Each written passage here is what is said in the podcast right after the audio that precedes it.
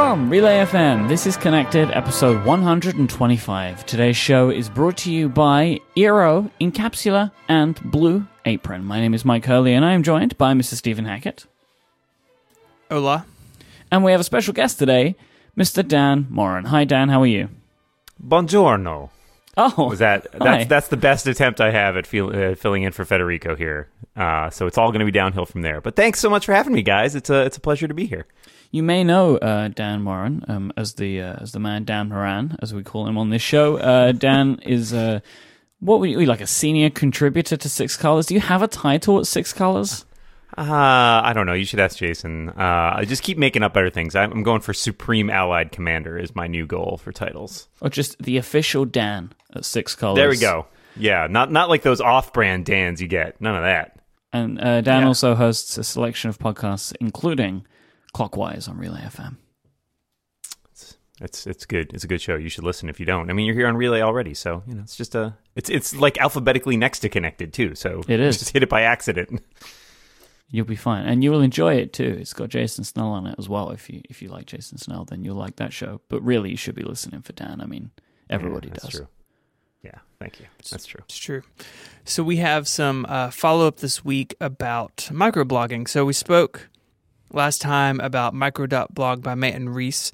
Uh, we, we're going to get to that, but first, uh, in in the news this week was a blog post from uh, the folks over at app.net, which you may remember was a social media platform, I guess, uh, that spun up several years ago. And uh, I guess like a year and a half ago, they went into what they're calling maintenance mode, where all Yeah. the services still worked, but they weren't going to be improving it anymore. And now uh, that time has come to an end, and uh, app.net is shutting down and going away. They do have a way to export your data, which I did, but it's all uh, JSON files, so you have to know how to work with those. So I just have them sitting in my Dropbox for another day. Um, but you can have all your stuff. You just have to figure out how to do it. It's not as nice as something like the Twitter archives, which if you've ever downloaded those, it's available to everybody. And it's basically like a mini website that you just run locally on your computer, and it's uh, it's pretty nice. Um, App.net just gives you kind of a data dump. And, you know, it's not surprising, right? Maintenance mode started in 2014. Uh, it's honestly it's, uh, it's surprising it's taken this long, but I thought it was interesting in light of the micro.blog conversation we, we've been having and the need to um, you know potentially have something besides Twitter to to put things and especially having control of your data in more complete ways that app.net which was kind of a uh, to date the most successful run at that uh, has come come to its end. So if you were uh, a member log in get your stuff. Uh, I think that's worthwhile having but uh, it is it is going away. I, I think I speak for all of us when I say that was still running. Yeah, it's like 2014 all over again. yeah I- it's it's it hurts um, I I feel pretty strongly that uh, I'm guessing my entire archive there is stuff like trying out app.net. Like I think those those can disappear into time. I think I'm okay with that. Yeah. Yeah, I, it was a different time, and I think even in the the three years since it went to maintenance mode, and now, um, I don't know if the if the time is right now for a, a Twitter alternative to like rise up and and and sort of take uh, take over, at least in certain you know communities, but.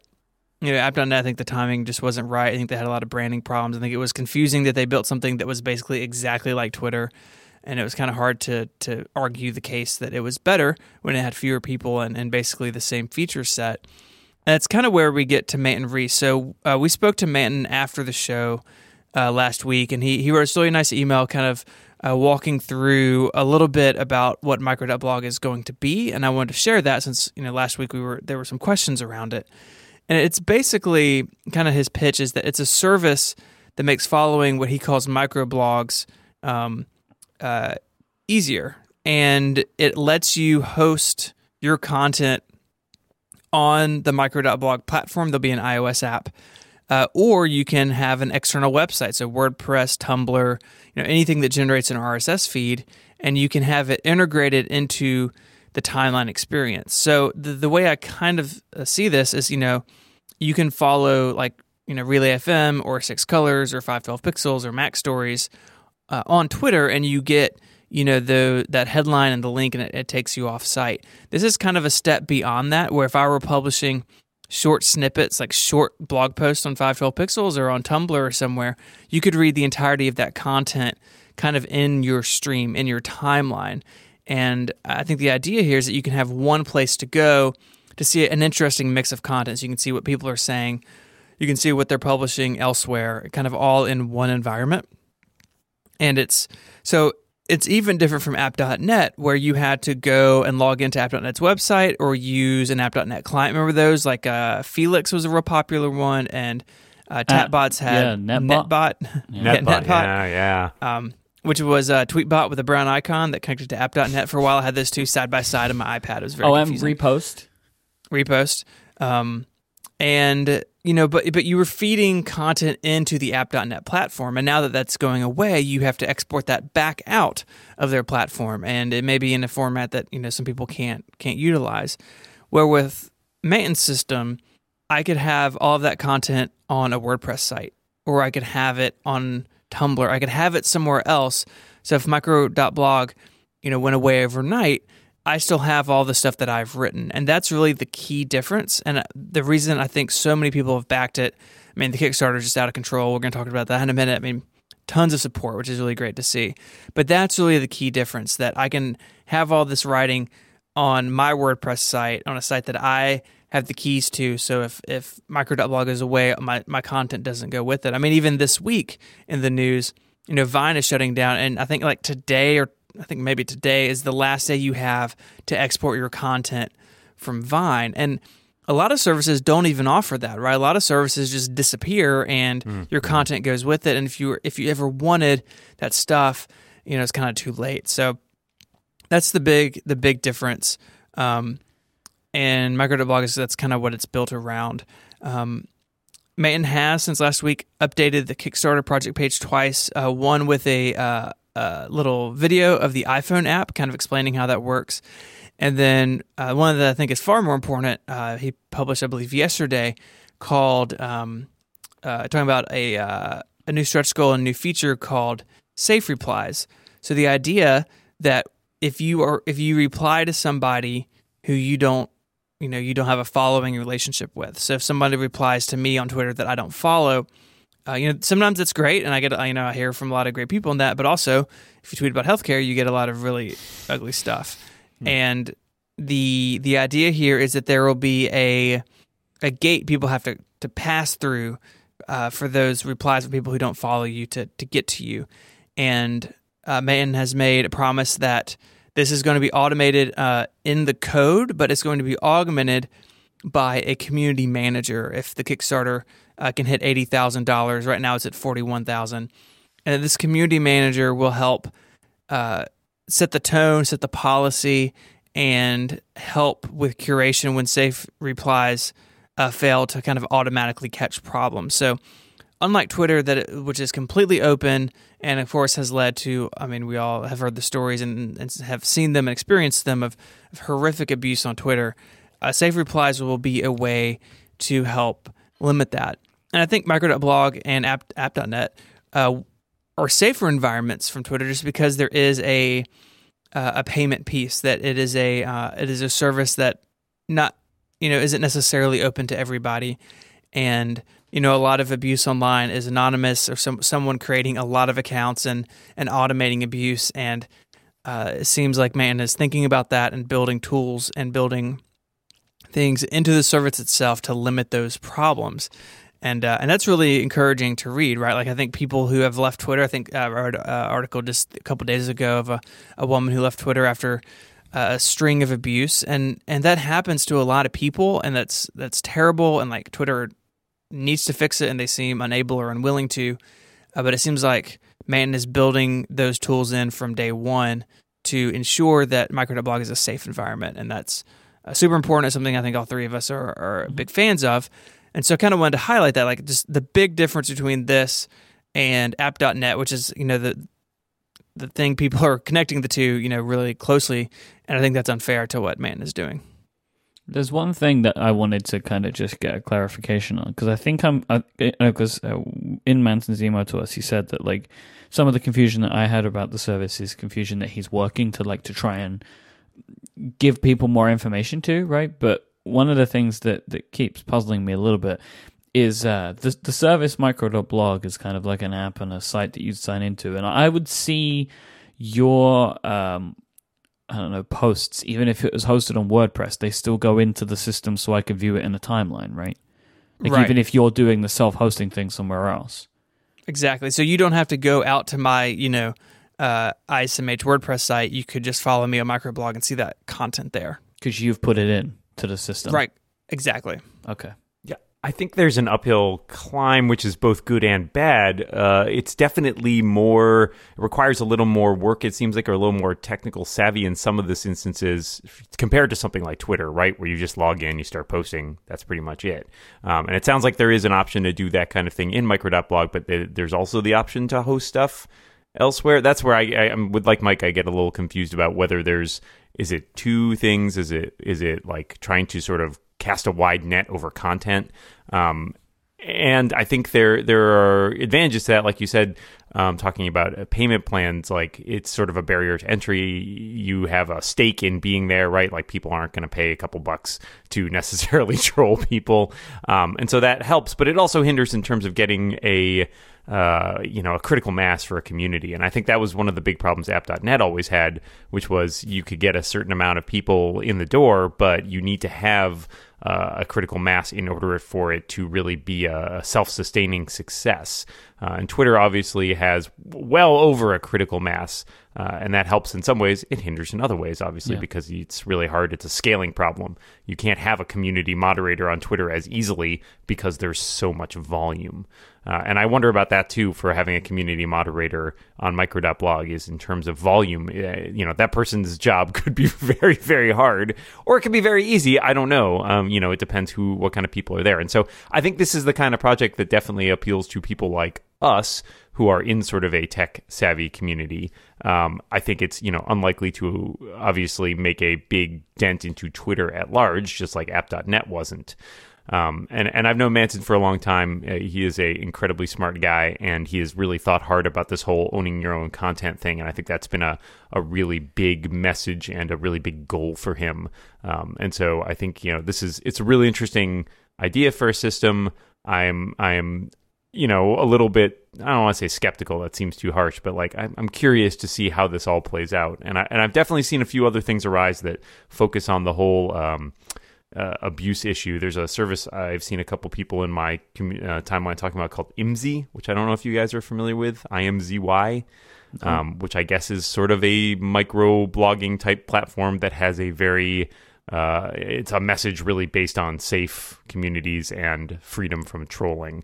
Um, but the problem with all these communities is that it's really hard to create a social network that is popular, right? It's some of that is luck. One of the things that you know I, I want to touch on very quickly um, about the the kind of you know we talk about like the barrier to entry type thing and how that can help.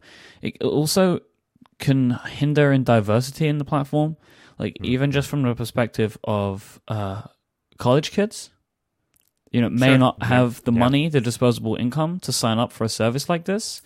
Um, which app.net tried to solve this by adding free accounts, but that was kind of a nightmare. Like there is a problem here where, you know, I could see like if this became the place where nerd Twitter went, that nerd Twitter would just have an even stronger diversity problem than it already has. And Mhm. again, this is like I'm sorry, Manton, right? But this is another thing you have to think about. Like, if this is the type of thing that is going to be hosted, and I'm sure he is, but it's like it's just another barrier, right? To, to put a, I, I was curious about this, so I was reading the Kickstarter. In the FAQ at the bottom, he does say when it officially launches, micro.blog will be free for basic accounts and paid for extra features. Ah, And okay. if you want micro.blog to host your microblog, microblog, for example, that's included in a $5 a month plan. So this is the, yeah, I, I'm with you, Mike. Like, I have questions about, like, how exactly that plays out. What is a free level? What is an extra level? Mm-hmm. And it seems like there is, he is definitely considering that because, like you said, I think college students is a great example. You know, they, so many people don't want to pay for a $1 app, right? Getting into Mm-hmm. a recurring service is certainly a huge barrier to entry. This is, uh, you know, this this is the perils of trying to start a social network. It is, especially in 2017, what we expect from them is in, is an incredibly well established thing. Um, And you know, the reason we're covering this is because it is of interest. I mean, you know, I think I speak for many people when I say I would love something like app.net again because that place was so nice. And and and, and Twitter is just less nice these days. Um and and I think that everybody's a little bit rocked by the company's direction. Um and, and it's not even just about the, the the content that occurs on Twitter or or you know the types of things people receive. It's that the platform holder seems to be Hostile. unable to yeah unable to kind of deal with it and and that you know it's, it, we're definitely back at that place again where i think there is a is a wide desire for something else but how that actually plays out is a whole other story uh, moving on, Dan Provost of Studio Neat wrote a great blog post um, on the Studio Neat blog uh, where he did some math. Uh, and this math is all about the 10.5 inch iPad and what it might end up being. We have been talking about this uh, at length in recent episodes because it's something that is that is interesting to us all. I think on this show is about what what could a 10.5 inch iPad look like, like a new iPad in the line, a new screen size. Um, and Dan did some great math trying to look at what this could be. And basically, he took the premise of what if the 10.5 inch iPad did what the 12.9 did? So, when the 12.9 inch iPad was unveiled, uh, Apple spoke a bit about having the fact that the, the dimensions that they were going for and the resolution that they were going for was the same as the height. So, the width of the 12.9 inch iPad was the same as the height of a 9.7 inch iPad. And the result was basically like having two full size iPads side by side. So, you could get two full sized iPad apps side by side. Now, this math actually also could work out for a 10.5 inch iPad as well. Dan calculated that a 10.5 inch uh, iPad could have the exact resolution of the 12.9, which is 2732 by 2048, but the same pixel density as an iPad mini at 256 pixels per inch. So, in terms of dimensions, a 10.5 inch iPad would be the same height as two iPad minis. So, in effect, everything would be smaller, but you could have two full-sized iPad apps in portrait mode side by side. It, it was it was my understanding there would be no math. Well, there's li- little math. A little bit of math. I think this makes a lot of sense. Remember when they introduced the iPad Pro and, and Schiller was like, you know, why did we get to the size? And he had the graphic about the 9.7 inch iPad turning it over. And it, it, it makes sense from that perspective. It also makes sense that they would not want to introduce a third, or I guess really a fourth, third resolution, second resolution. I don't know. How many resolutions are there in the iPad? They don't want to introduce an, another one. And they don't want to change pixel density. They want to they want to make this as easy for developers as possible. And so to uh, to get to where they, they are elsewhere on the line would be a big goal. And you don't want to take the same resolution that you had on the 9.7 and just scale it up. I mean, this this really feels like this is what's going on. And the uh, in, in the post, Dan has a picture of a 10.5 inch sheet of paper over a 9.7 inch screened iPad, and it fits within the same chassis, which is really lines up with the rumors. The thing is going to have very minimal side bezels and is going to be the same physical size as the 9.7 but have a bigger screen and kind of in the same amount of space and so i think i think dan's onto something here uh, not all dans are great but dan provost is great so He's, he's the better Dan of the two. He makes me want to be a, better a better Dan. there you go Um, uh, you know what? The thing that's curious to me about this is like at some point during in the rumors, people were talking about this existing coexisting with the 9.7 inch, and to me, especially looking at Dan's picture with the piece of paper, uh, I, I don't see why you would keep the 9.7 inch around if the chassis is the same size. I mean, I, other than keeping it around as sort of the legacy model that will keep selling, but to me, the 10.5 inch screen. I feel like should, might as well just replace the 9.7 inch screen if the physical device is the same size. Uh, otherwise, it seems really confusing and weird because it's not that big a difference, right? It's it's less than an inch.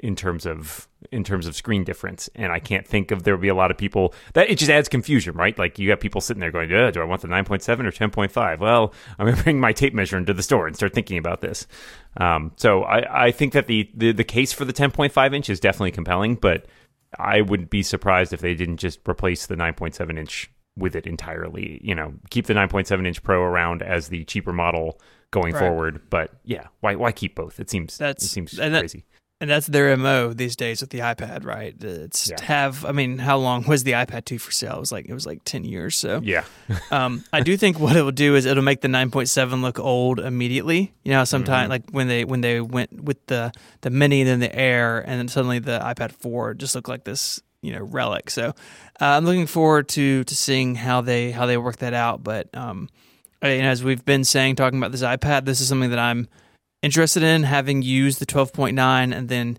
getting rid of it because I felt it was too bulky to use in Mhm. everyday life unless I was at my desk.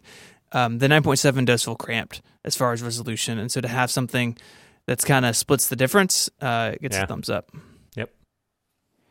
This week's episode of Connected is brought to you by Eero. These days, everything in our homes seems to want to have an internet connection, whether you have a million iPads and more iPads on the way, or you have a smart lock, or you have uh, home assistant devices that you speak to, which we're going to talk about a little bit later on in the show. All of these things need to talk to the internet to get the information that they need, or maybe you just want to watch something on Netflix or Hulu, or listen to some music on Apple Music or Spotify. You need Wi-Fi for all of these. It's the foundation for all of the stuff in our homes these days. But Wi-Fi is kind of broken because connections can be slow, unresponsive, and inconsistent. So to get the best possible connection today, you kind of need a distributed system that can provide you with a connection all over the home.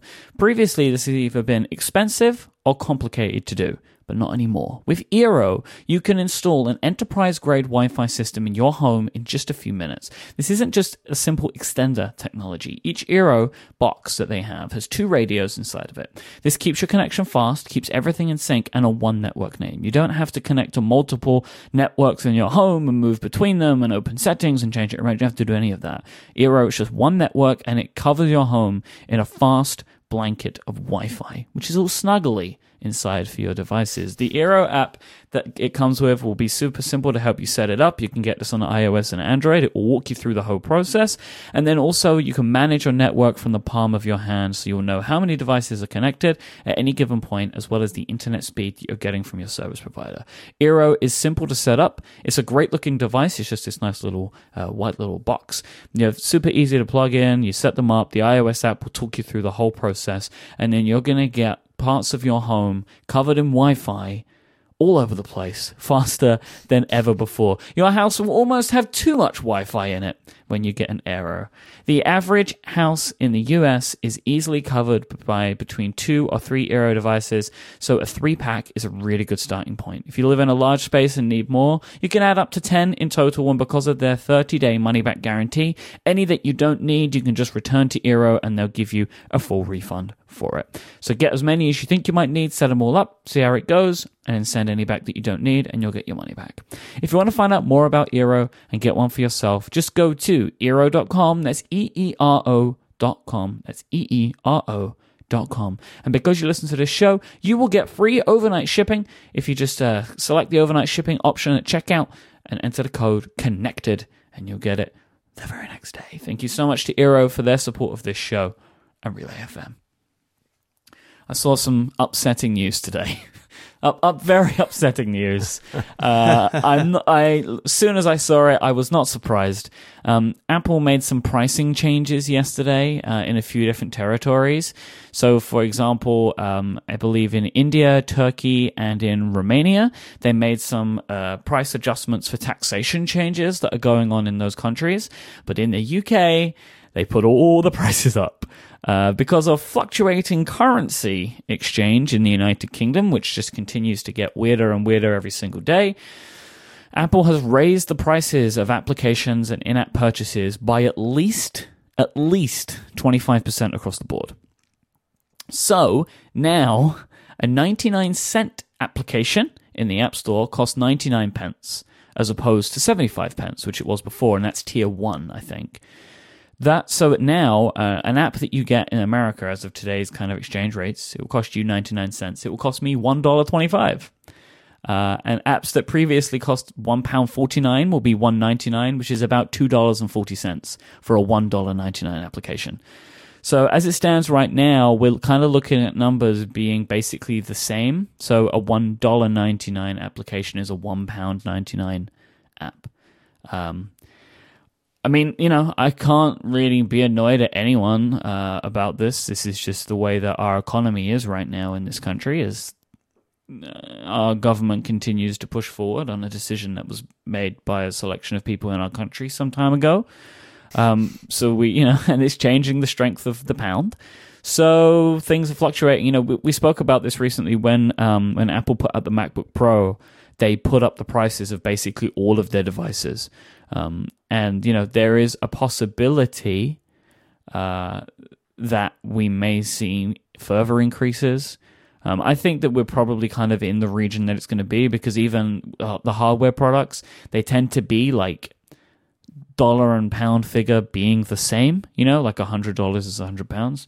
Um, and that's basically where we are with the App Store now as well there's nothing I can say about it. Like this, this is how it is. Um, at least now you can just say the app is 99, uh, and everyone in the US and the UK can work it out on their own. So that's good for consistency. That that's the silver lining on all of this. Really, uh, is just consistency. So I'm very happy about that. This is just more math, Mike. Jeez, I, I know. I'm really sorry.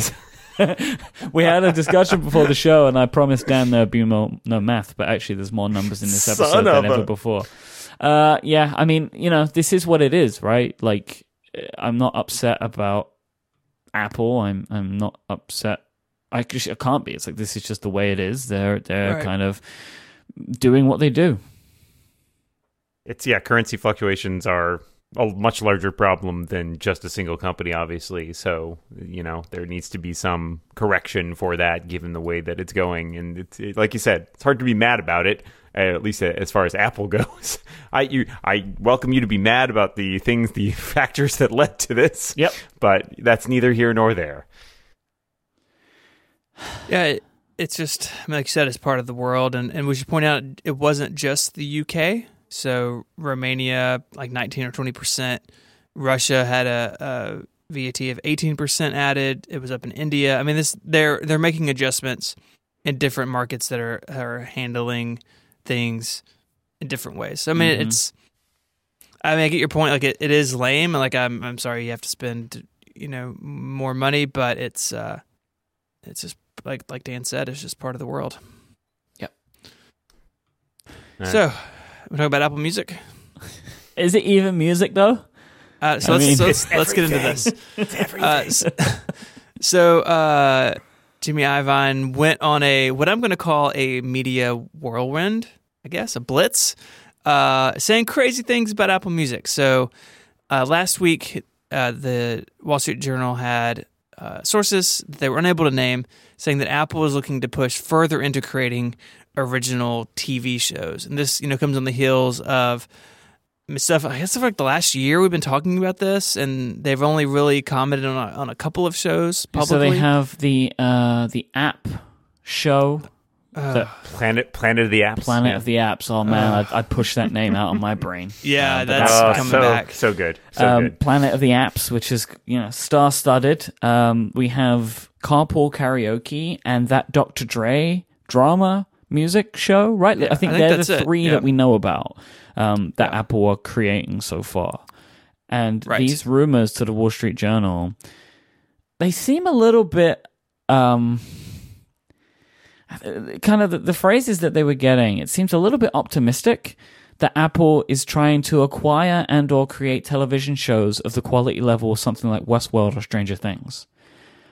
I mean, I don't know if that's how it works like that you decide you want to make really good TV, so you just do. Well, uh, I think you you you pay good people to make good TV, right? Like like Apple's not gonna like Eddy Cue's not gonna be. Oh God, Eddy Cue's probably not gonna be in the director's chair. Uh, but it's about finding the people who have the those abilities and giving no, them. Tools. to Nobody it. goes out and says, "We want to make television of the caliber of Kevin Can Wait." Like that's not a thing that anybody says. So you know, but I mean, I, I get that point, right? That you find good people and, and you pay them, but I also don't think, and at least this this article seems to indicate that Apple is not looking to spend a lot, lot, lot of money on this. They're not looking to spend Netflix or Amazon levels of money on this. Hmm.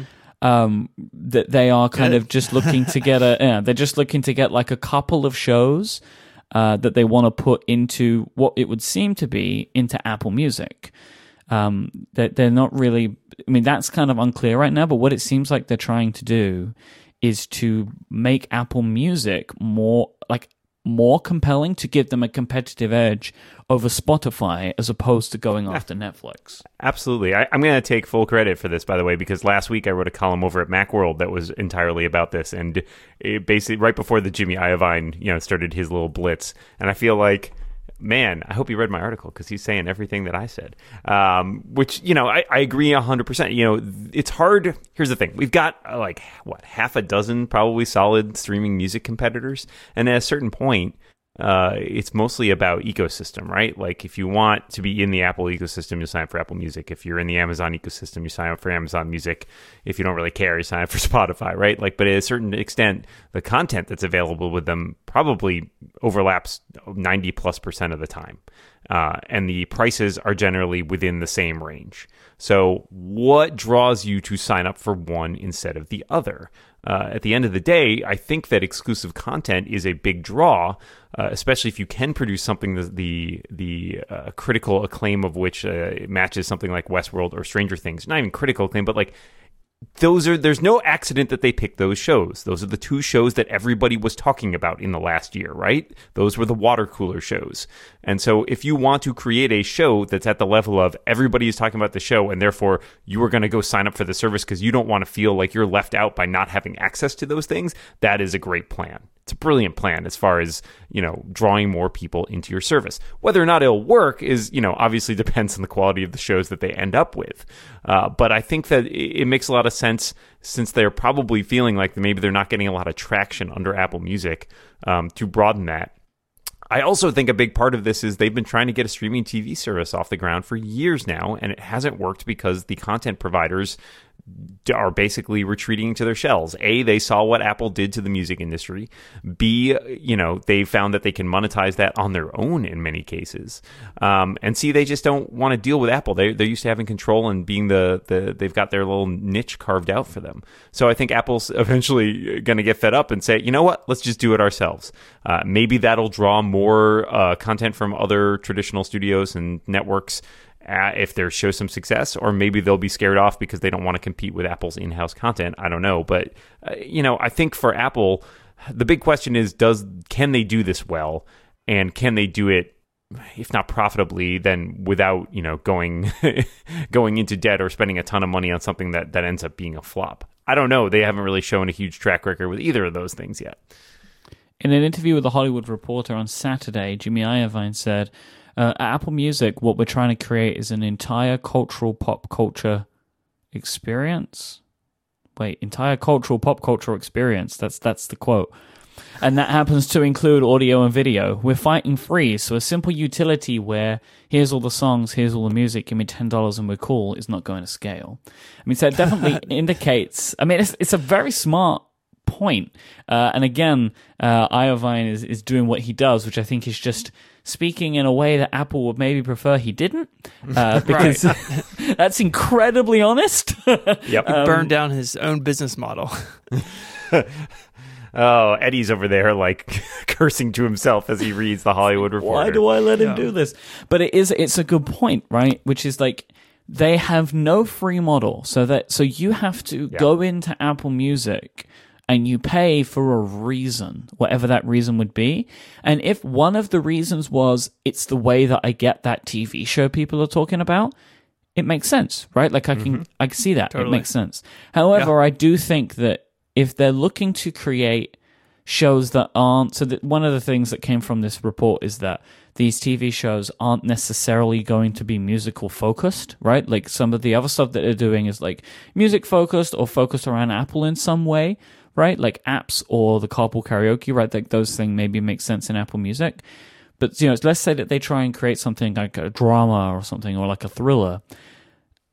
Putting it inside of Apple Music just seems like a strange thing. It's like, oh, did you see that like new TV show? Where is it? Oh, it's on Apple's thing, and then people go to like the iTunes store. And you know, it's like Apple Music seems like a weird branding. It's it's they they would have to I think alter the branding if they're going to do that. The other the other interesting aspect of this is so traditionally Apple has used media uh, sales to push devices, right? That mm-hmm. was the whole point of the iTunes store was people would buy the, the, the music. Apple didn't necessarily make a lot of money off the content, but people would buy iPods and later iPhones. And so the question is, does that model work here as well? Uh, Apple Music is weird, right? Because it, it does exist on Android.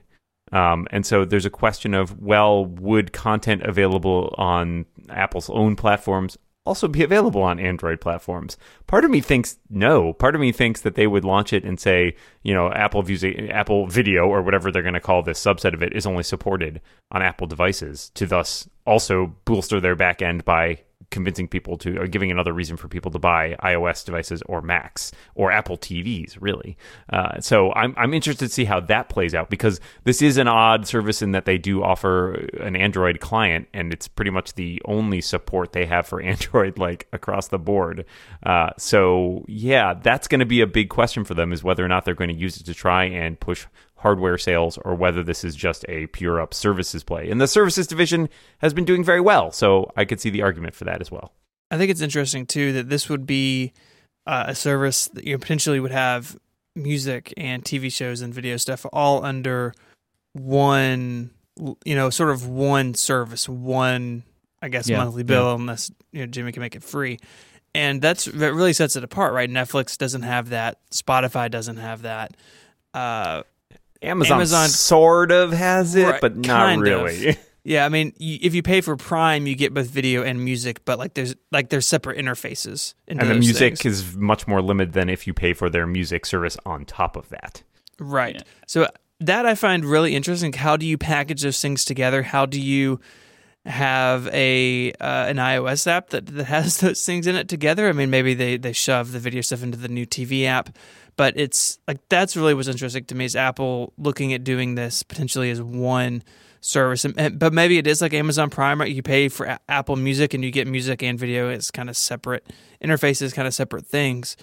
But it, it, it could be a way to set Apple apart from their competitors in this space that, that by doing this, maybe they're not taking on Netflix directly, maybe they're not taking on Spotify directly. But hey, if you just want a bunch of streaming stuff and you know audio and video kind of like what he's saying then you know we have this one thing and you get both and you don't have to worry about paying for netflix and spotify. We mm. kind of have both types of things under one one monthly bill.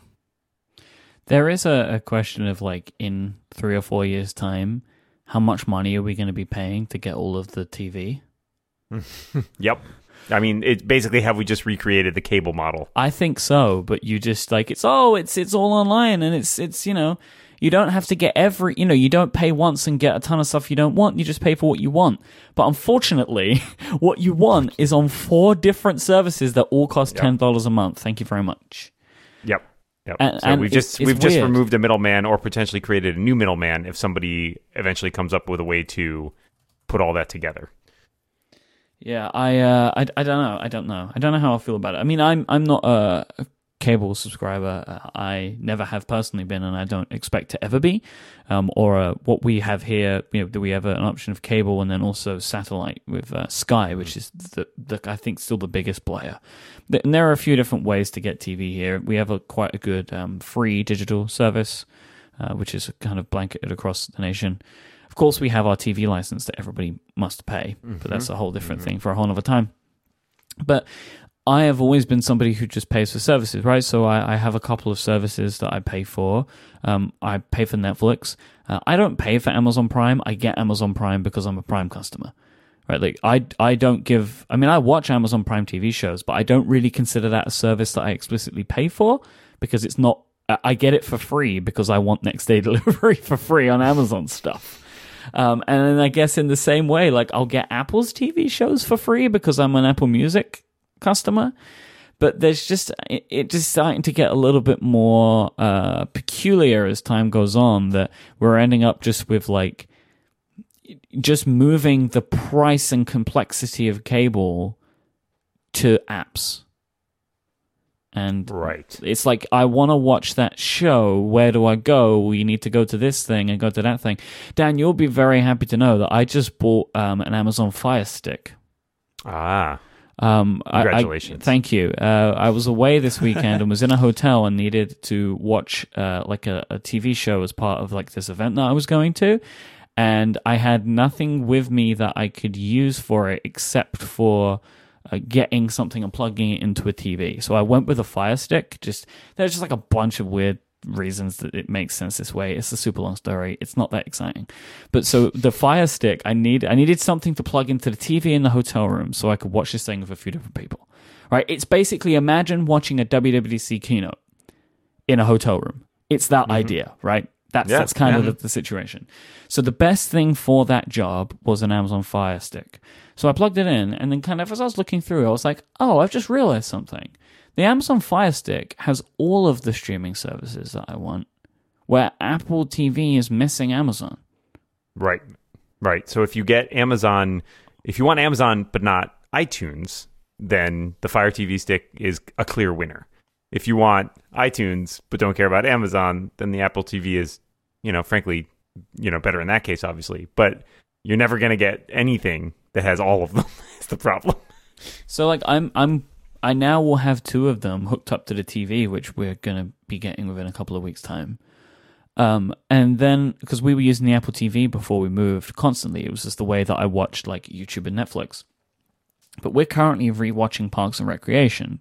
So for the time that we're doing that on a TV, we'll use the Amazon stick for that because that's where we watch it. Because that's where it is in the UK. I don't know what it's like elsewhere, but in the UK, Amazon has all of it.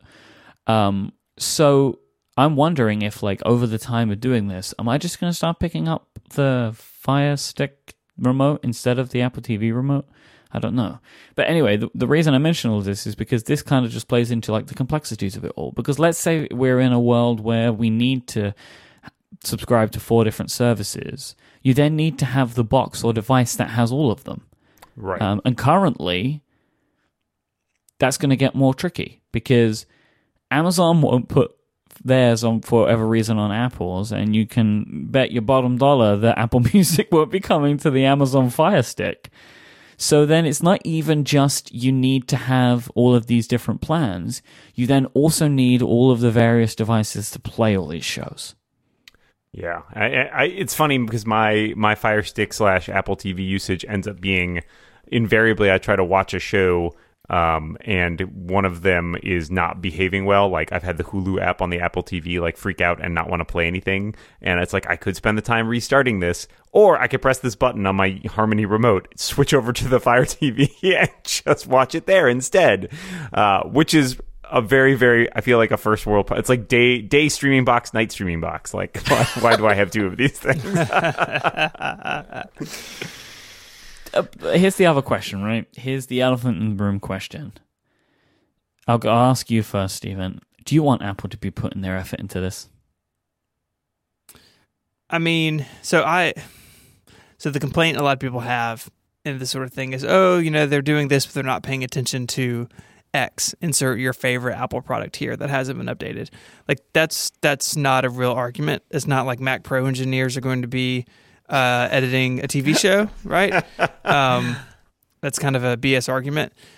Uh, and I understand that if they want to be competitive in this space, that video is part of that world. And that if they want the Apple TV and they want Apple Music to be more valuable to customers, then they need additional content. So I'm I am okay with it. I'm not in love with the idea just because I, Apple hasn't proven that they can be a media company. Like even in the iTunes Store days, Dan, like, like what you were saying, like they were really a retailer more than anything.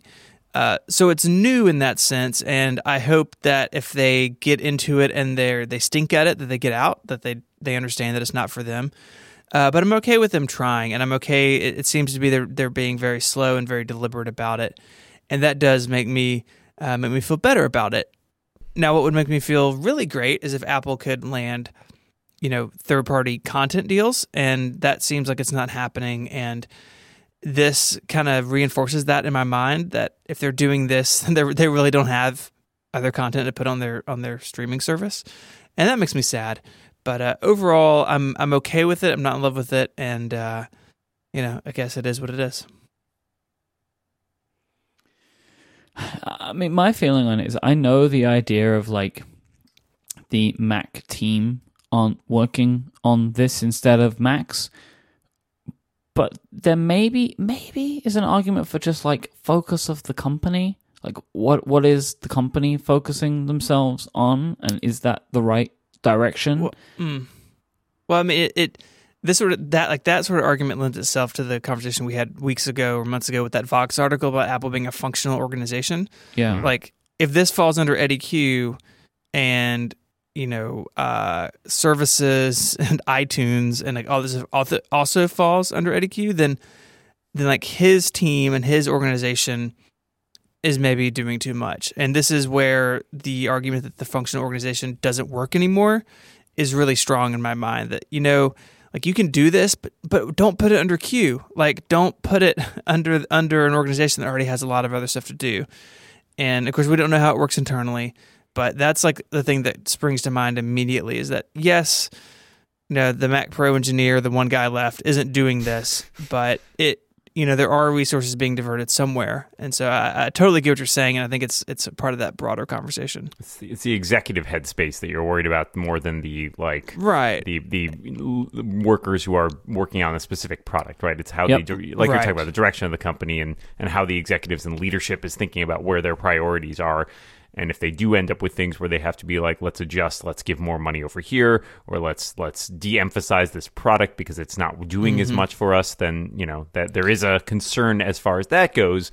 But it is a big company, and they do have a ton of money. So, I, Right. as far as them trying it, at least, I don't see any problem with it. But I agree with Stephen. If it doesn't work, you, cut your losses. you could help fix the executive headspace problem by promoting people, right? That you can have uh, that also would help potentially your diversity issue in your executive ranks. That you know what, maybe there, maybe it's time for new executives. yeah for a, Yeah. a senior vice president of content, right? Maybe it's time for uh, separate uh, software heads and not just not just Craig. I mean, those people, some of those people exist within Apple, and we don't see them, right? Because they're just LinkedIn pages that no one comes across, and they're not on the executive page. But I, I would hope that if this does take off, right, that Apple really hits something magic, and this just this just is really successful for them. That you know what, maybe it's time to have somebody on that executive page that's over content. It frees up Eddy Cue to do the other things he's responsible for, and it gives you an opportunity to diversify that page and to bring new voices and new faces into the conversation. And there's no losing in that. Uh, so hopefully, you know, Apple sees that as an opportunity. Maybe they experiment and then graduate it into its own thing. Like that'd be a really uh, interesting thing to see. You know, some companies would be tempted to like spin it out into its own, like separate, you know, subsidiary or something that's not really Apple style anymore. But creating an organization around this, if it's successful, I think is key, and not lobbing it into the same team that is doing all this other stuff. Yeah, I, I just hope that there isn't a trend which seems to have been manifesting itself with Apple's product releases recently that there is an element in the executive team of wanting to be celebrities and like to hobnob with Hollywood. Um, you know, there have been a lot more like celebrity call outs on stage, people coming on stage, phone calls being made to people as part of awkward product demos. Uh, Beyond Eddy, though, you think? I mean, I feel like that we get that a lot with Eddy, but I'm not sure that the rest of the Yeah. Team I mean- does it as much. You too, You didn't man. like Drake's cool Apple jacket? That thing was awesome. Oh man, and you know, and I, it's just like okay, so let's say that Eddy does feel that way. Well, doesn't this fall under Eddy? This this whole initiative, this TV initiative. I I would think Assumedly, so, probably. Yeah. So I don't know, like this is completely unfounded, right? But it's it's just like there seems to have just been more focus on Apple and celebrities, um, and I'm I just don't I just don't know if this is like another step in that realm. Frank, frankly, frankly, put Eddy in charge of content and promote someone else to be in charge of services. Uh, sure. because I don't think anybody has ever felt like Eddy's services division is necessarily like Eddy's the one that's division. well, or that it's really like he's it's benefiting from his close attention, right? Like this is the whole issue with iCloud when iCloud was, you know, under services and App Store, right? Like everybody's kind of felt like, uh, is this the right place for this to be? Especially the the App Store stuff. I feel like when- before it got moved to Phil, like everybody was like, yeah, really? Do we want Eddy in charge of this while he's working on like cutting his content deals? Seems weird. There's no content deals getting cut anymore. Yeah, exactly. What is he doing with all this time? He's Yeah. going to Golden State Warriors games. Yeah, he, op- he opens uh, calendar app and it's just like, oh, they got nothing to do today. Let's make a TV show. well, either that or Jimmy's just gone rogue at this point. Yeah. Yeah, I have no, I have no idea. I, I don't know. I mean, I, I, I don't know about all of this. I don't know how I really feel about this. Like, Search Apple- your feelings, Myke. uh, you know it to be true. If Apple really are able to create great TV shows, great. I'm very happy for that. But I just it, things are just getting weirder and weirder as like the things that I expect, and, and I don't know. It's just, it's just a strange new world that we're kind of bumbling our way into.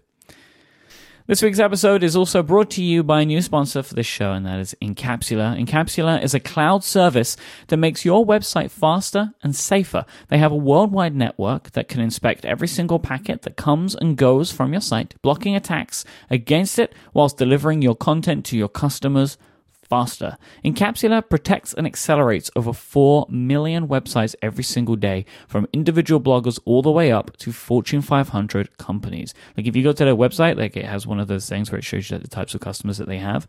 Huge companies that you know use Incapsula. They have tons of resources that you can take advantage of to help your website load like a dream, as well as their 24 7 operations team, who are there whenever you need them if you have any problems. Incapsula have over 100,000 customers that span to millions, those 4 million sites across the web. Do not worry, Incapsula have got this. You're going to be well protected, and your site is going to be lightning fast. As a listener of this show, you can get yourself one whole month of service for free. You just need to go to incapsula.com slash connected. That's I-N-C-A-P-S-U-L-A dot com slash connected. You'll find out more here and get the code that you need to claim your free month. Thank you so much to Incapsula for their support of this show and Relay FM.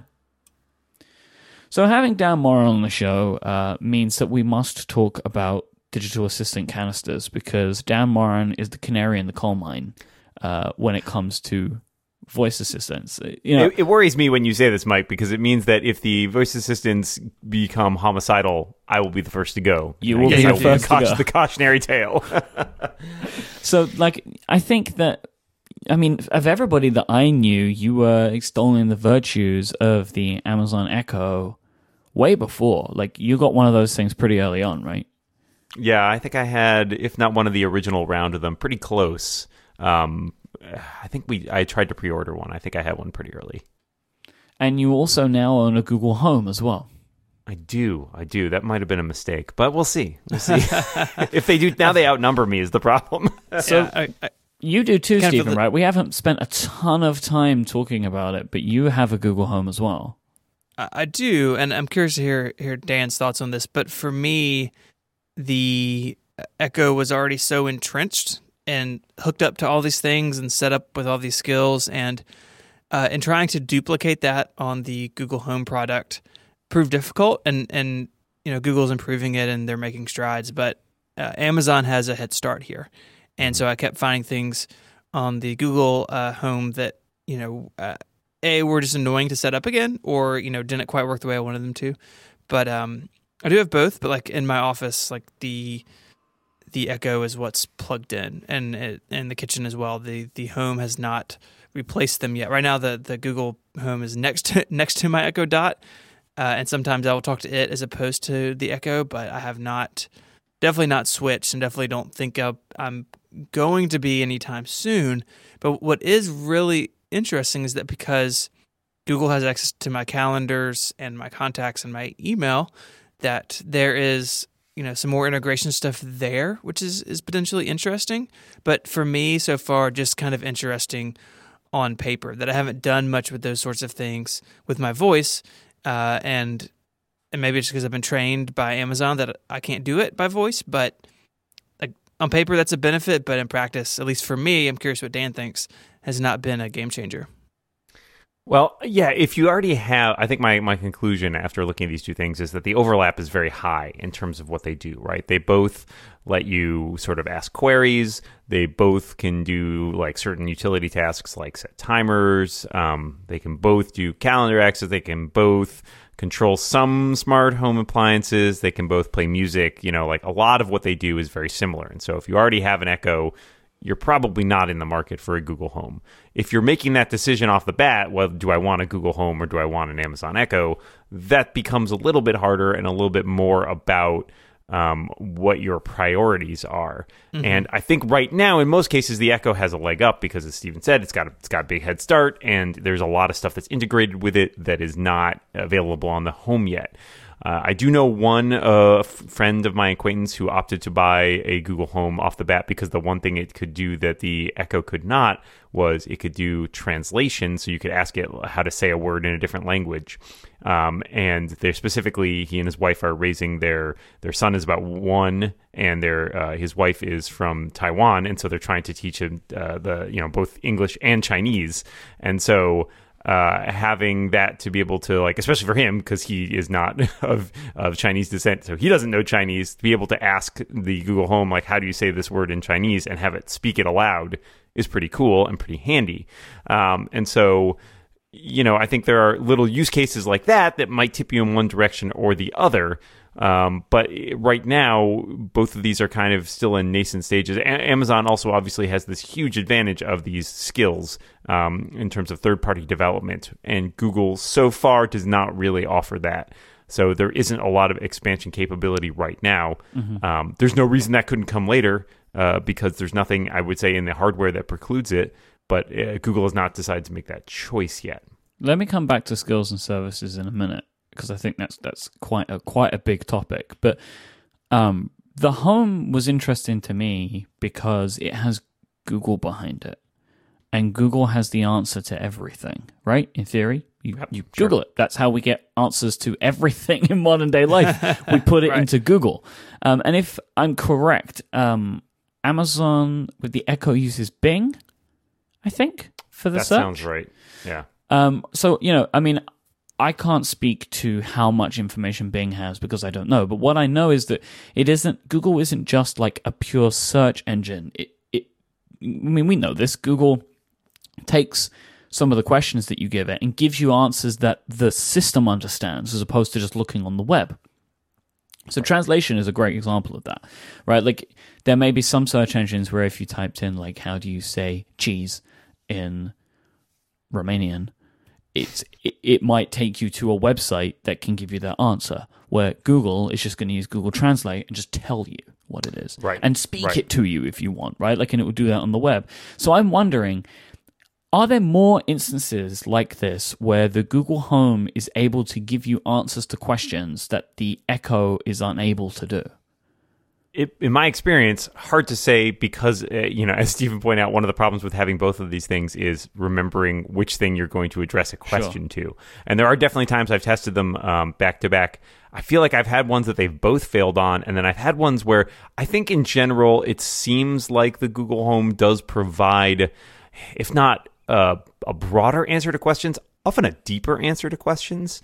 Um, because you know, so you we've all had those instances where you search uh, search Google for some particular query, and it'll often not only give you a, a, list of hits, but it'll give you that little box at the top mm-hmm. where it's like called the relevant section from like the top hit.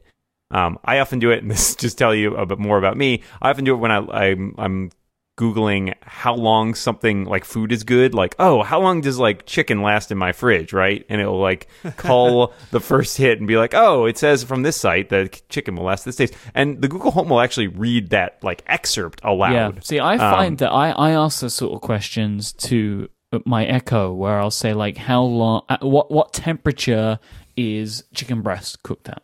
And it can't mm-hmm. give me yeah. an answer that i want but my assumption would be that the Google Home would, because what I do when the Echo cannot answer that is open my smartphone, I open my web browser, I type it in, it go, you know, I type in to go to Google, I do the search, and it does that thing, right, where it pulls out the box, and it's like such and such website says it's such and such degrees Celsius. And, Right, and my right. assumption would be, as I think you, you kind of said there, Dan, is that Google Home will read that back to you, um, which is that's I guess the most useful. You know, or like you know what Siri will do, be like, "I found this on the web for you." Right, no, exactly. No, it's not. Uh, what I want is the, the the assistant to speak the answer back to me, having Right. found it. Because I mean, because if you're asking using your voice, there's a reason you're doing that and not looking at a screen. Yeah.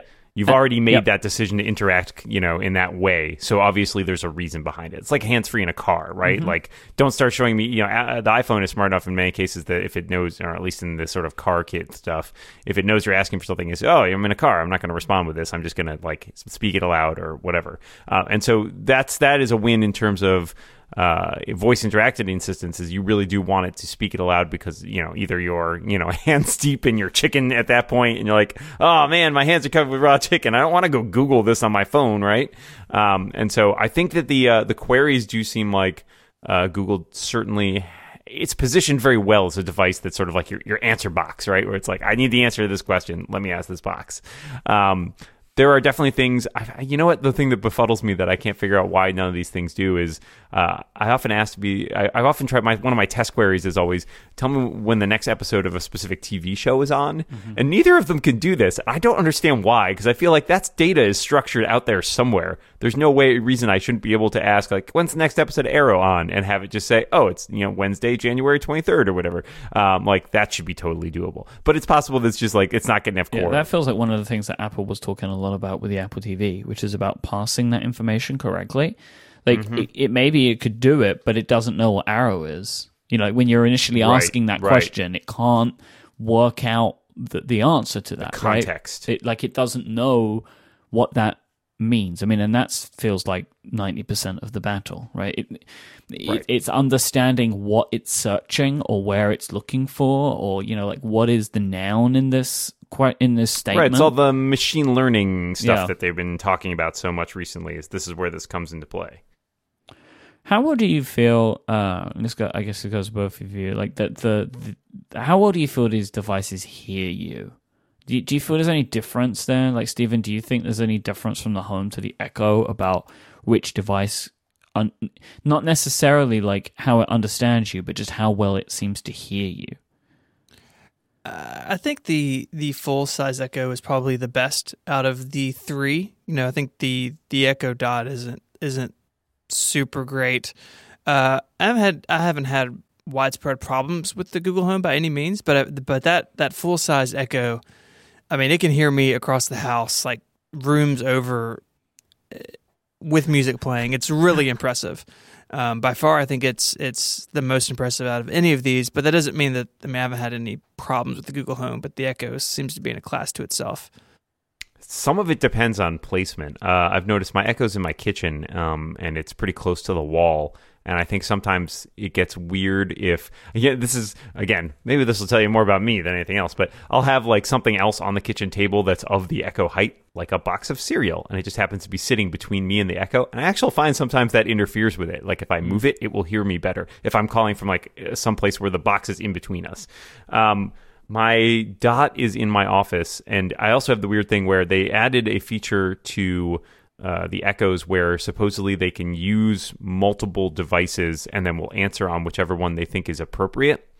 Um, and so there's a place in my I can stand in my living room and both of them can hear me from there. And sometimes it makes really weird decisions about that. Like I'll be in my kitchen asking a question and it will respond on the dot in my office and I'm like, I don't know what made you think that was the right answer, but it was not. um, so you need a little tweaking on that algorithm. Uh, the home I think has been pretty solid. Uh, I have it you know, like as I'm, I'm as I'm talking to you right now. I'm on my iMac, which is my recording setup, and the home is about you know four inches from me. So certainly, if I'm sitting at my desk, it's fine. I've used it sitting in the living room, uh, which is probably about ten feet away, and it's totally fine from there. Um, you know, my house is not huge, so this is not like a, huge, a big problem I end up running into. I think that they're all pretty good. I would agree with Stephen that the the full size Echo probably has the best. Um, uh, and then you know the dot.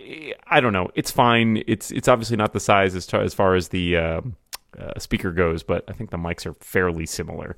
Uh, and then the home only has two mics, but uh, you know it doesn't seem like a, I, it hasn't had any problems for sure. I uh, I found recently that we've kind of moved things around in the kitchen, and if we have our like uh, extractor fan on, or, like above the hob, like the, the hood, the echo just cannot hear us. Like Yeah, it doesn't like white noise that it's not No. producing. I was standing in front of it today and shouting at it, and it, it- the light wasn't even coming on. Yep. So I don't know if maybe there's like going to be a better place in the kitchen that we need to put it in, but it seems to be getting quite upset at points. But it doesn't seem consistent with that. It's very strange. You know, it's funny. It has trouble. Uh, I often use it while I'm washing dishes, and when you have the water running. Um, which, if you've watched any classic spy movie, everybody knows when you want to avoid being detected by bugs, you turn the water on. So apparently that works. um, obviously, it can correct to a certain degree when it's playing music because it, it, it knows what it's playing. Um, and so I think it does a good job of being able to respond even when you're playing music, um, but only if its music is producing. I've also had instances where I'm playing music from, say, my Sonos, uh, and it does not know about that, right? So it doesn't like that because it's just getting noise that it can't really, uh, it can't interpret the difference between a song, you know, playing with lyrics and me trying to talk to it. Yeah. Um. I just it's strange. Like there's another thing that we've been that I've been trying to do because I feel like that the uh, the Echo is struggles to hear Adina more than me. So we wanted to do the voice training, but that's not available in the UK. so Oh, you boy. can't do like the the like you know the the voice training of the command words. It's very it's just a very sh- I, I, there was just I've noticed like with the rollout to to the UK there are just some weird parts that are missing on this thing. Yeah, and that's tr- it's definitely international uh, support is definitely the biggest ding. I guess I think against both of these, I'm not sure the Google Home is any better. It's not Uh, anywhere else except the US. Right Yeah, now. I think it's just the U.S. So yeah, they, they at least Amazon is trying to expand, but it's definitely been a slow rollout. Uh, what about the iOS app? I assume it needs an iOS app, the Google Home. What is that like? It is Home, uh, so it's the same app that it used for I want to say like uh, Chromecast, Chromecast? device Yeah. management. Yeah, they they moved that right. It used to have a Chromecast app, and I think it's now in Google Home.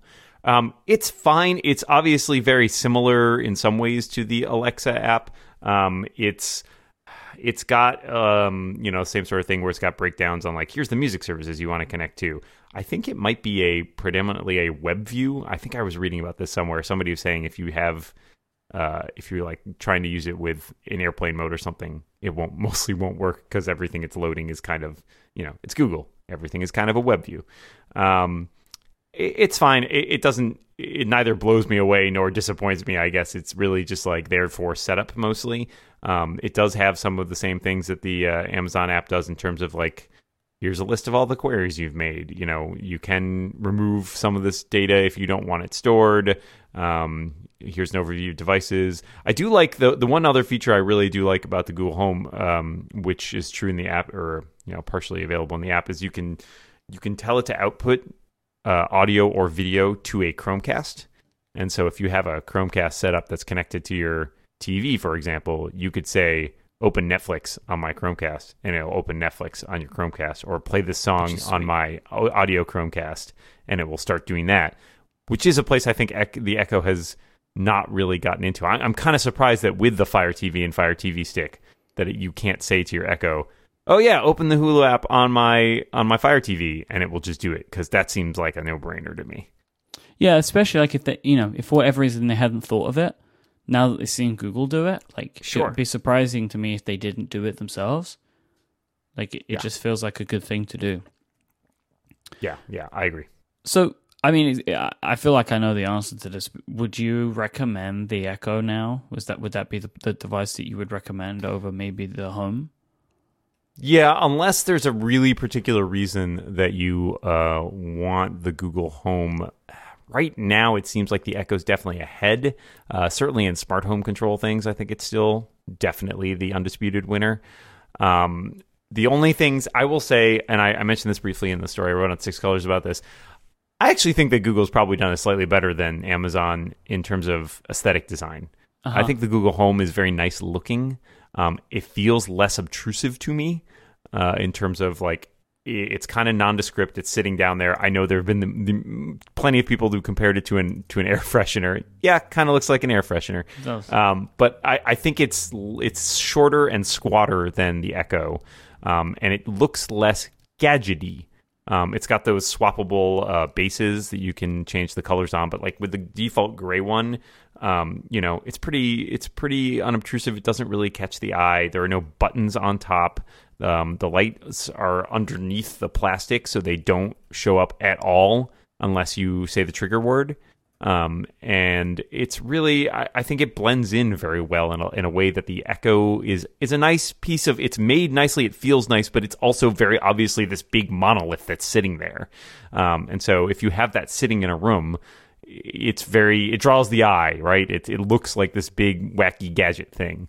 Um, and I think that the Google has definitely taken a little more time to think about the design and how it fits into the home. And so again, there are people I, for whom that will make a difference, and they want something that doesn't look as obviously techy sitting around. Hmm. Uh, and so that's another reason I think that the Google Home might be compelling to some people when a place where the Echo isn't. But for my money, I definitely still use the Echo a lot more um, than the home. Maybe one of these moments I should unplug it and see how far I can get with Google Home before I get frustrated.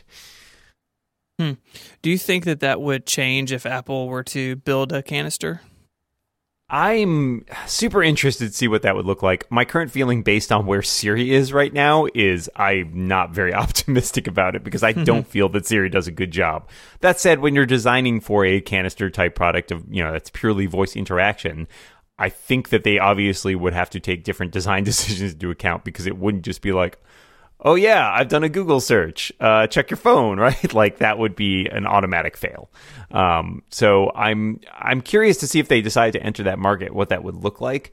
I don't have the biggest hope for it, but I would certainly, because I clearly have a problem, I would certainly buy it and try it out uh, and see how it compares to the other uh, competitors in that field. And I certainly think the big advantage there would be the Apple ecosystem, right? Like it can play with all your other devices. If you have Apple Music, it will work with that. Um, I'm sure they would make it look nice. I'm sure it would have good sound, and there's advantages in there, right? There's niches in that market for them to get into. Uh, but I don't. I, this Siri, uh, there's a lot of arguments going back and forth about, oh yeah, people ding Siri, but it's actually pretty good. My feeling is, no, I, I actually feel like it's good at some things, but the number of things that it's good at is pales in comparison to any of these other things. And that's yeah, I, I know Phil Schiller just said a thing the other day about um, the like oh it's still the best thing because you've got the voice assistant you have with you, and it's like I don't think that many people use it when they're on the go. I think it makes sense to have in the house because if you're wandering around and want to talk aloud, you don't look like a crazy person. And if you're on the street trying to use Siri, uh, to do a bunch of stuff like you know I don't know. I'll talk to people about AirPods and how much they use Siri on their AirPods, but I feel like there's a higher stigma attached. There's a higher barrier to get people to do that. Whereas in the privacy of their own homes, people feel perfectly comfortable doing something stupid like talking to a computer. Yeah, no, I think I think that's I think that's totally fair, and and I agree that Apple's service uh, need would need to make progress. So just sticking it in a canister is not enough to to make a super compelling product at this point. Uh, at least for those of us who have gotten used to what Amazon and others are doing. So I guess we'll see. The you know for me, I think the the end uh, of this conversation is that all of these products can be better. Like as as good as the Echo is, and as Amazon services are, um, as flexible as Google's, you know, potentially could be. There, it's still early days, right? And and I don't think Apple's missed the boat yet, but I would expect if they enter the market for them to make a, a big push in improving uh, their service, and that's you know something that it's weird for Apple because they've been doing it longer, right? That Siri has been around for for years and years now, and Amazon is new to the game, but they they started uh, from a very different place, and I think there's room for all of them to improve and change. So I don't think this is done yet. I think this is sort of the first round, and uh, as the, these things improve and as you know Amazon and Google introduce new things their canisters can do, and then ultimately new hardware like the Echo is probably due for a hardware update at some point. Mm-hmm. Uh, that that stuff will change and evolve, and I think I think the ground may shift a little bit. Oh, there was one uh, loose end that I didn't didn't cover. Dan was a question that I, I want to ask before we kind of move on. Uh, was about the integrations and the services because obviously, you know, one of the things that makes the Echo line great is that they have all of the skills. Um, and my understanding is Google are working on this, but don't have stuff yet or have very limited. Is that right? I haven't seen anything specifically, you know, just looking at the Google app. I don't think there is like a open it's kind of like the old apple tv and it's like it seems like you know google's made some partnerships obviously with certain things um, they do have a bridge in the in the uh, because there is some ifttt access um, so you can control some things that are not directly controllable. Um, but if anybody's used that on the Echo, you found that that's often a subpar experience to the direct integration skills. Um, right now, I don't think there is anything. I'm just looking. I don't think there's anything that's actually available. Um, you know, beyond the stuff that's like the Play Netflix thing I just mentioned, which is Yeah. clearly Netflix had to do something in order for that to work, or maybe that's all Chromecast. I'm not actually sure, but uh, yeah, it's not. It's certainly not the open development community that we're used to from, say, iOS. Um, the Echo has thousands of skills I think available now. It's kind of ridiculous. A lot of them are silly, but you know, it obviously people are building actively building stuff for it. I'm sure Google will do that. I'm sure they will. There's no reason for them not to, and it, it unlocks the ability to a, a lot more things. So, and, and Google has no problem making partnerships with other companies or having a developer ecosystem. They know how to do all of that. So, I think that's just a matter of time.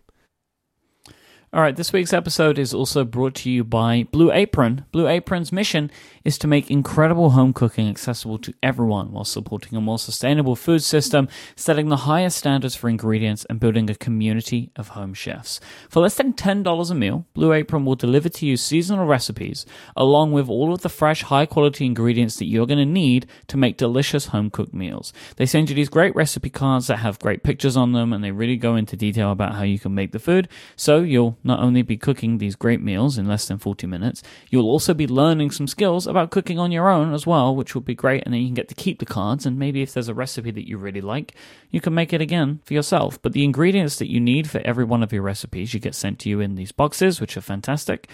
And you just get what you need. So you're not going to have a ton of waste. You don't have to worry about, oh, well, I have this ingredient or that ingredient. They send you all of it. And it's all pre proportioned. It all comes in these little bags. So it's all super simple. You're not going to get things mixed up. It's, re- it's just a really easy way to have to deal with a ton of the mess that comes with trying to make a meal. You don't have to go to the grocery store to pick up the specific ingredient that you need that you'd forgotten, even though you're halfway through the recipe. You don't have to worry about any of that because Blue Apron get you all of it. You can customize your recipes each week based on your dietary preferences, and you choose a delivery option that fits your needs. There's no weekly commitment, so you only get the deliveries when you want them, and Blue Apron delivers to 99% of the continental United States. So if you have some types of foods that you don't like to eat, or you know there's some foods you don't want to eat you get a big selection of meals that you can pick from so for example uh, just from the recipes available right now, you could choose mushroom and chipotle pepper enchiladas with lime sour cream, potato and broccoli samosas with coconut lentils and yogurt sauce, or creamy shrimp spaghetti with broccoli and mayo lemon. They're just some of the many, many recipes that you can check out over at Blue Apron. Blue Apron knows that when you cook with fresh ingredients and support a more sustainable food system, you can make incredible meals. And this is why they set the highest quality standards for the suppliers and fisheries and farms and ranchers that they work with to make sure the food that you're putting in front of yourself, in front of your family, is of the highest quality. So go and check out this week's menu and get three meals for free with free shipping by going to blueapron.com slash connected. That is three meals for free and you don't even pay shipping on them. Blueapron.com slash connected. This is a no-brainer to try out. You're going to love how good it feels and tastes to create incredible home-cooked meals with Blue Apron. So don't wait. Go to blueapron.com slash connected and we thank Blue Apron for their support of this show and Relay FM. Blue Apron, a better way to cook. Stephen, take us down memory lane. That's what I do best. Yes, so, I, what you're known for. so I wrote a thing on MacStories this week about the the Mac Mini, looking back at the original uh, introduction of that G4 machine, and then the move to Intel, and then the new body style, and it was really a machine that was was built to lure switchers to the to the platform. Remember, Apple had the uh, switchers uh, ad campaign, which had a lot of funny videos in it. This was after that, but uh, it was you know 499 bucks. It was the cheapest Mac ever made. That's the lowest cost Mac uh, to date, far lower than anything else that was available at the time or even historically. And to do so, you know, this was the G5 era. They they put a G4 in it, they put a combo drive in it. It was it was lower spec, but it was still a plenty powerful uh, computer to run things like iLife and iWork, and you know those those applications that really defined uh, that decade. And because it was only 500 bucks, you could just basically plug in all your PC stuff to it that you're displaying keyboard and mouse and be up and running on a Mac very easily. You didn't have to replace the rest of your setup. And over time, I think the Mac Mini strayed from that a little bit. I think it was I think it was a successful uh, machine in the regards of you know bringing people to the Mac for the first time, but people started putting them in entertainment centers and started running them as servers and put putting them in cars, which was like this whole interesting subculture of nerds there for a minute that maybe Dan remembers. Um, Mm-hmm. I remember very distinctly someone I think it was in a DeLorean put a, like course- a of course it was. projector and like a because the because the uh, the hoods open you know from the front they're hinged at the front so you could like put pop, prop the screen up and or and have a or pop the the hood and have a screen on it all sorts of crazy stuff. Anyways, uh, slowly Apple evolved the Mac Mini I think to better reflect that. So they're adding things like Front Row, which was basically like the first gen Apple TV interface with the remote. It ran on iMacs as well and MacBooks and stuff uh, to control your music and TV shows and stuff from across the room. Adding things like HDMI to it once they re uh, kind of reformed it with a unibody case. Um, they even had a server version. Uh, so in writing this, I'd forgotten the 2009 server existed. So it's like the original case, but no optical drive and two hard drives. Um, so I just have a screenshot of that because I couldn't find one in time for my for my deadline. But Did that crush you? It definitely hurt my heart a little bit. I told Federico, I was like, my, my photos are going to be incomplete. And he told me to grow up. So, He's like, I really don't care. yeah, yeah. It's like, oh, okay. Uh, There okay. was also a moment when looking through the pictures where I was like, oh no, he's included the same photo twice. But then you go into detail to explain the minuscule difference between the one of the Mac Mini models and another one because it had an IR right. port, I assume for front row, right? No. for front row. So, you know, Apple slowly changed the Mac Mini and has evolved it right up until 2014 when they ruined it. And the, the, Why don't you say how you really feel, buddy? yeah, I was I took the gloves off in this. So the the unibody design had a, ver- a very simple plastic bottom. You could just like twist it and have access to the RAM. And even though it wasn't user serviceable, it was pretty easy to replace the hard drive. Um, the 2011, 2012 machines, you could add a second hard drive if you wanted to. Uh, again, you had to like get in there and and, and re, you know kind of have tools and stuff. It wasn't like clip it in and go, but it was doable. In 2014, they left the door, but instead of seeing your memory, it's just a sheet of metal. Like I don't even know why the door comes off anymore. Uh, it's really insulting, honestly. So you can hide things in there. It's like a little secret I place guess. for some Oh, like one of those books when you carve out a book and you put like a gun in it. I mean, I hear people do that. Wow. that's a thing. Don't hang out at Dan's house. Those those voice assistants are. Uh, I'm starting to hear them even when they're not on. they also got rid. And this is pretty well known. They got rid of the quad core model. Uh, the 2014s are all dual core, so not as powerful. And and they got the price back down to 499 for the 2014 models, but they could have left the other stuff in place, or at least you know had it as a build to order option. So a lot of people, including me, have old Mac Minis. So I have one at home that we use in our entertainment center. We have an Apple TV, but the Mac Mini is plugged into the television as well for uh, mo- mostly for DVD playback for the kids, but also if we need to watch something uh, that the Apple TV doesn't have accessible. And it is the iTunes server th- through Drobo and like file serving and stuff in the house. And then the second one is a quad core model that Relay FM owns that is at MacStadium. That if you are listening live right now in our app or on the web, you're hearing me via that mini. That mini runs uh, open source software called Icecast that is our streaming server. And both machines have SSDs, both have uh, as much RAM as you would take. The one at home actually have more RAM than Apple says it will support, and it totally works fine. But they're six years old, and like I have two like critical machines in my life that are six years old that they still run Sierra, but at some point, you know, they're not going to run the, the newest Mac OS. And that's kind of a bummer because I don't want a new Mac Mini that they sell now. A, it's not new anymore, and B, it's worse. And so it's really frustrating. And uh, I was curious about the two of y'all. I know, I know, Myke, you had a Mac Mini for a long time, um, but kind of what your what uh, your experience with this computer has been, and and how you feel about it now. I ran a Mac Mini for years. Um, I uh, when I kind of was was started my podcasting career, I was doing it all on an 11 inch MacBook Air, and then I moved to a Mac Mini um, because I had I, what I ideally wanted to do was just to have one monitor that I could use for my Mac and for my games console at the time. Um, so I was able to do that with a Mac Mini. Um, I then went from that Mac Mini to a Mac Pro. Oh, that Mac Pro, uh, which was a bane uh, of my existence before I moved to the iMac. But the Mac Mini lasted for a long time. Uh, it had a spinning hard drive in it. That thing got me through some serious times. You know, like uh, it was it was a really good machine. Like Relay FM was started on that Mac Mini, believe it or not. Um, uh, you know, I had a MacBook Pro that I had as well, but all of the recording happened on the Mini. The Mini was a, was a separate device that I used um, just as a production machine, um, and and I, and I it it worked really well. I mean, those things are workhorses, and it is a shame to see them at a place now where they are kind of falling by the wayside. Well, not kind of, they have, but Yeah. I feel like the Mac Mini has always been like that. Like for as long as I can remember it, like it is a product that has always just had like life snatched from the jaws of death. Like it feels like it's just Wow. about to go. Like it is older than it's ever been, and they're like, "Here's a new one," even though you know maybe it takes away the the user serviceable parts Sure. that Stephen desires.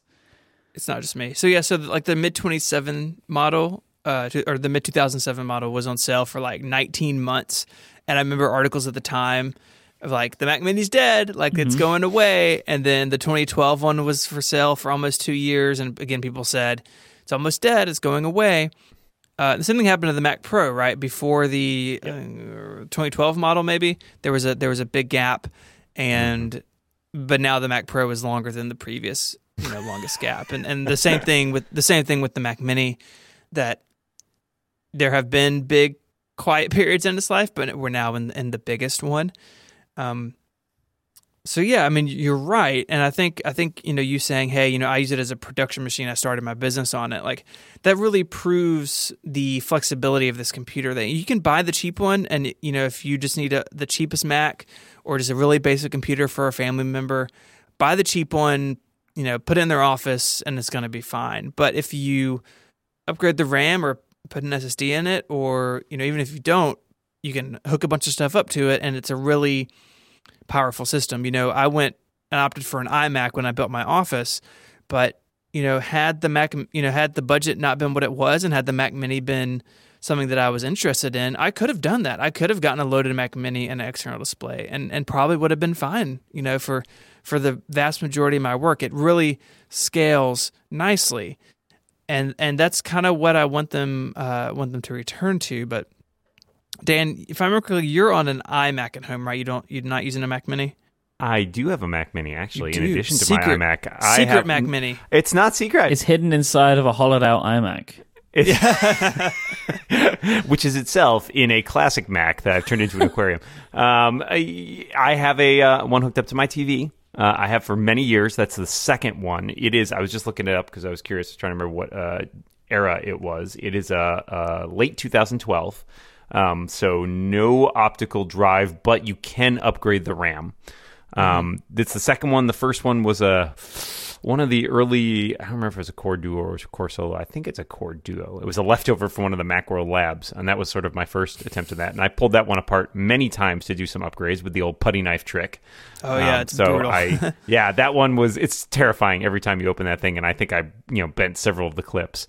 Um, the uh, mid to or the uh, 2012 model I have, I have also upgraded within the last year.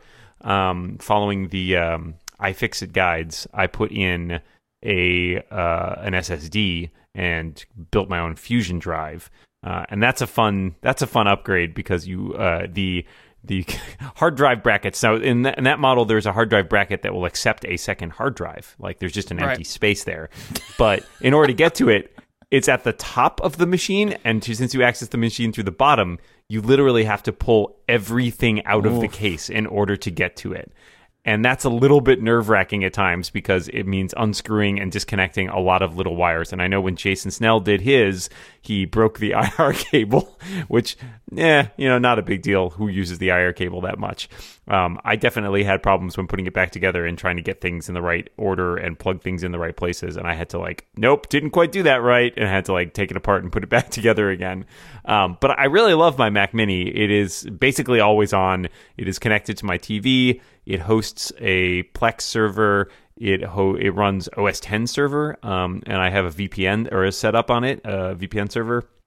Um, it's screen sharing accessible from anywhere. Like it's basically like my gateway computer. Like when I'm away and I need to get into my home network, um, I could sort of use that to get into my home network.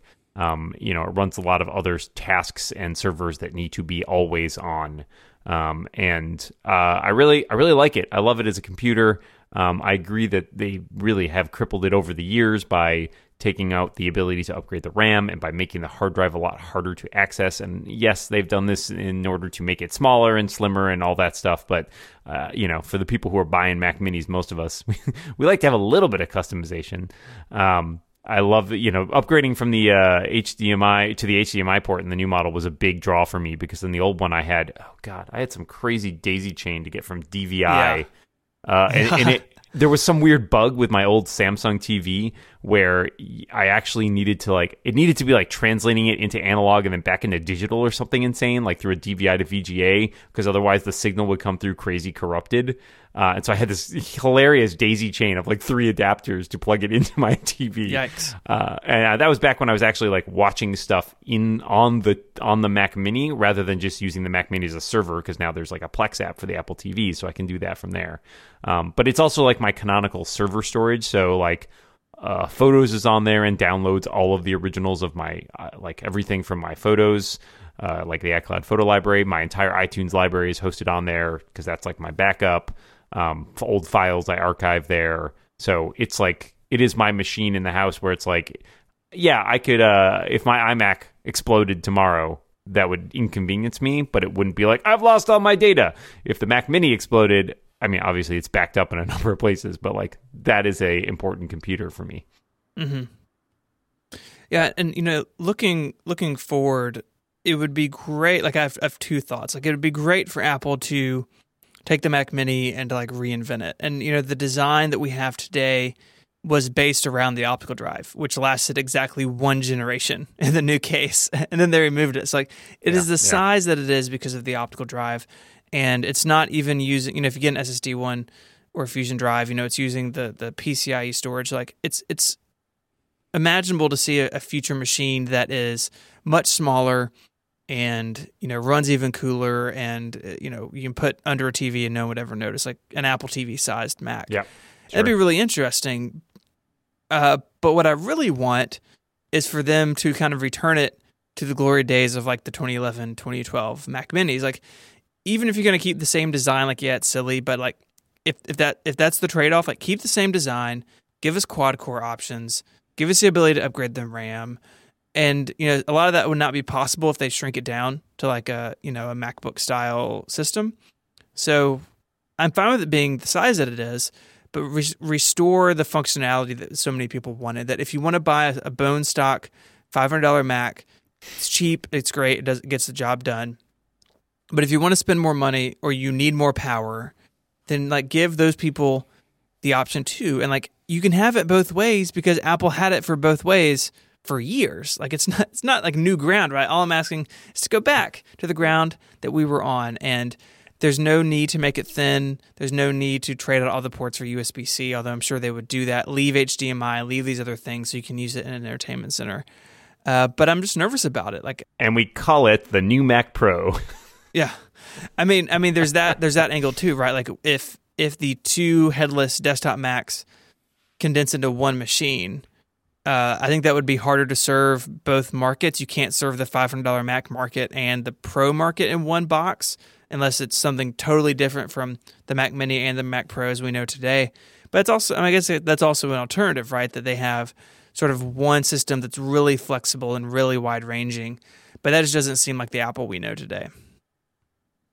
Yeah, it seems unlikely. I mean, the same things people are saying about the Mac Pro, right? This they apply to the Mac Mini as well. And the question is, are those of us who feel strongly about that enough of a voice to make Apple change its tune? Uh, and a large part of me thinks, well, maybe not. But at the same time, the Mac is a lot smaller market than the iPhone, and there are a lot of people in the Mac market who do crave some sort of machine that is more easily tinkerable. And if the Mac Mini is indeed only a portion of that market, like once again, I feel like there is a your percentage gets louder and louder as you shrink the you know the audience of the product. Um, and so I feel like for the pro, especially, which is obviously, I think tends to be a fairly small audience, obviously, um, that's more appealing to have a device that fits the needs of that voice, of that, of that slice of the audience because they are a larger and larger voice. Um, so for the mini, I, am a big fan of it. I don't know what will happen when I eventually. I don't think mine's even running Sierra yet because I, it's always the last computer that I upgrade um, because it's so critical to a lot of stuff in the in the house. Um, and so you know, eventually there will come a time where it doesn't run the newest operating system. And yeah, I, I guess I'll have to make some choices at that point as to whether or not it is, uh, you know, needs to be retired. I mean, a lot of the stuff that it does could be done by an NAS. Um, that's a possibility, but some of the stuff cannot be duplicated by that.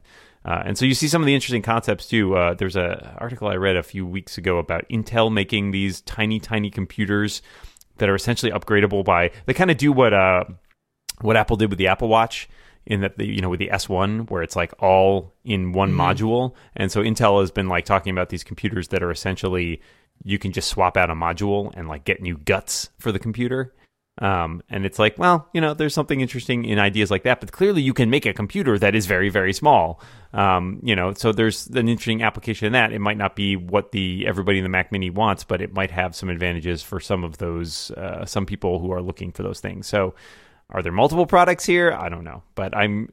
I'm not holding out hope that it's to survive much longer along with the Mac Pro, and we might see those both uh, you know, die off within the next couple years, or Apple might surprise us as it seems to constantly do, and be like, you know what, we do have new versions. Here you go. What do you think Apple sell more of, the Mac Pro or the Mac Mini?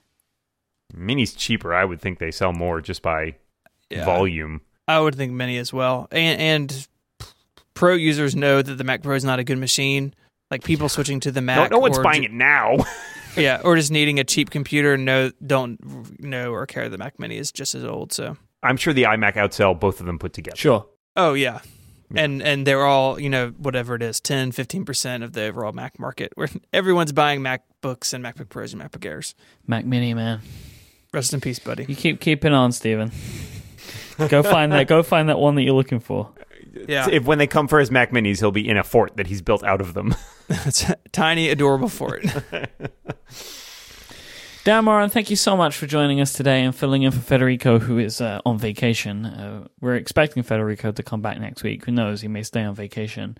Uh, Dan, where can people find you? Where can they get in touch? Uh, where can they engage with the Moren brand? Oh, the brand. The brand is big. Uh, the brand is getting bigger. Uh, I am at DMoren on Twitter. I'm, of course, writing over at Six Colors and weekly at Macworld. I'm on Clockwise here on this Firefine network, uh, also on the Rebound Tech Podcast with John Moltz, Lex Friedman, The Incomparable, tons of other places. My personal website's dmoren.com. I'll pimp my first novel comes out in a few months. Woo. Pimping that.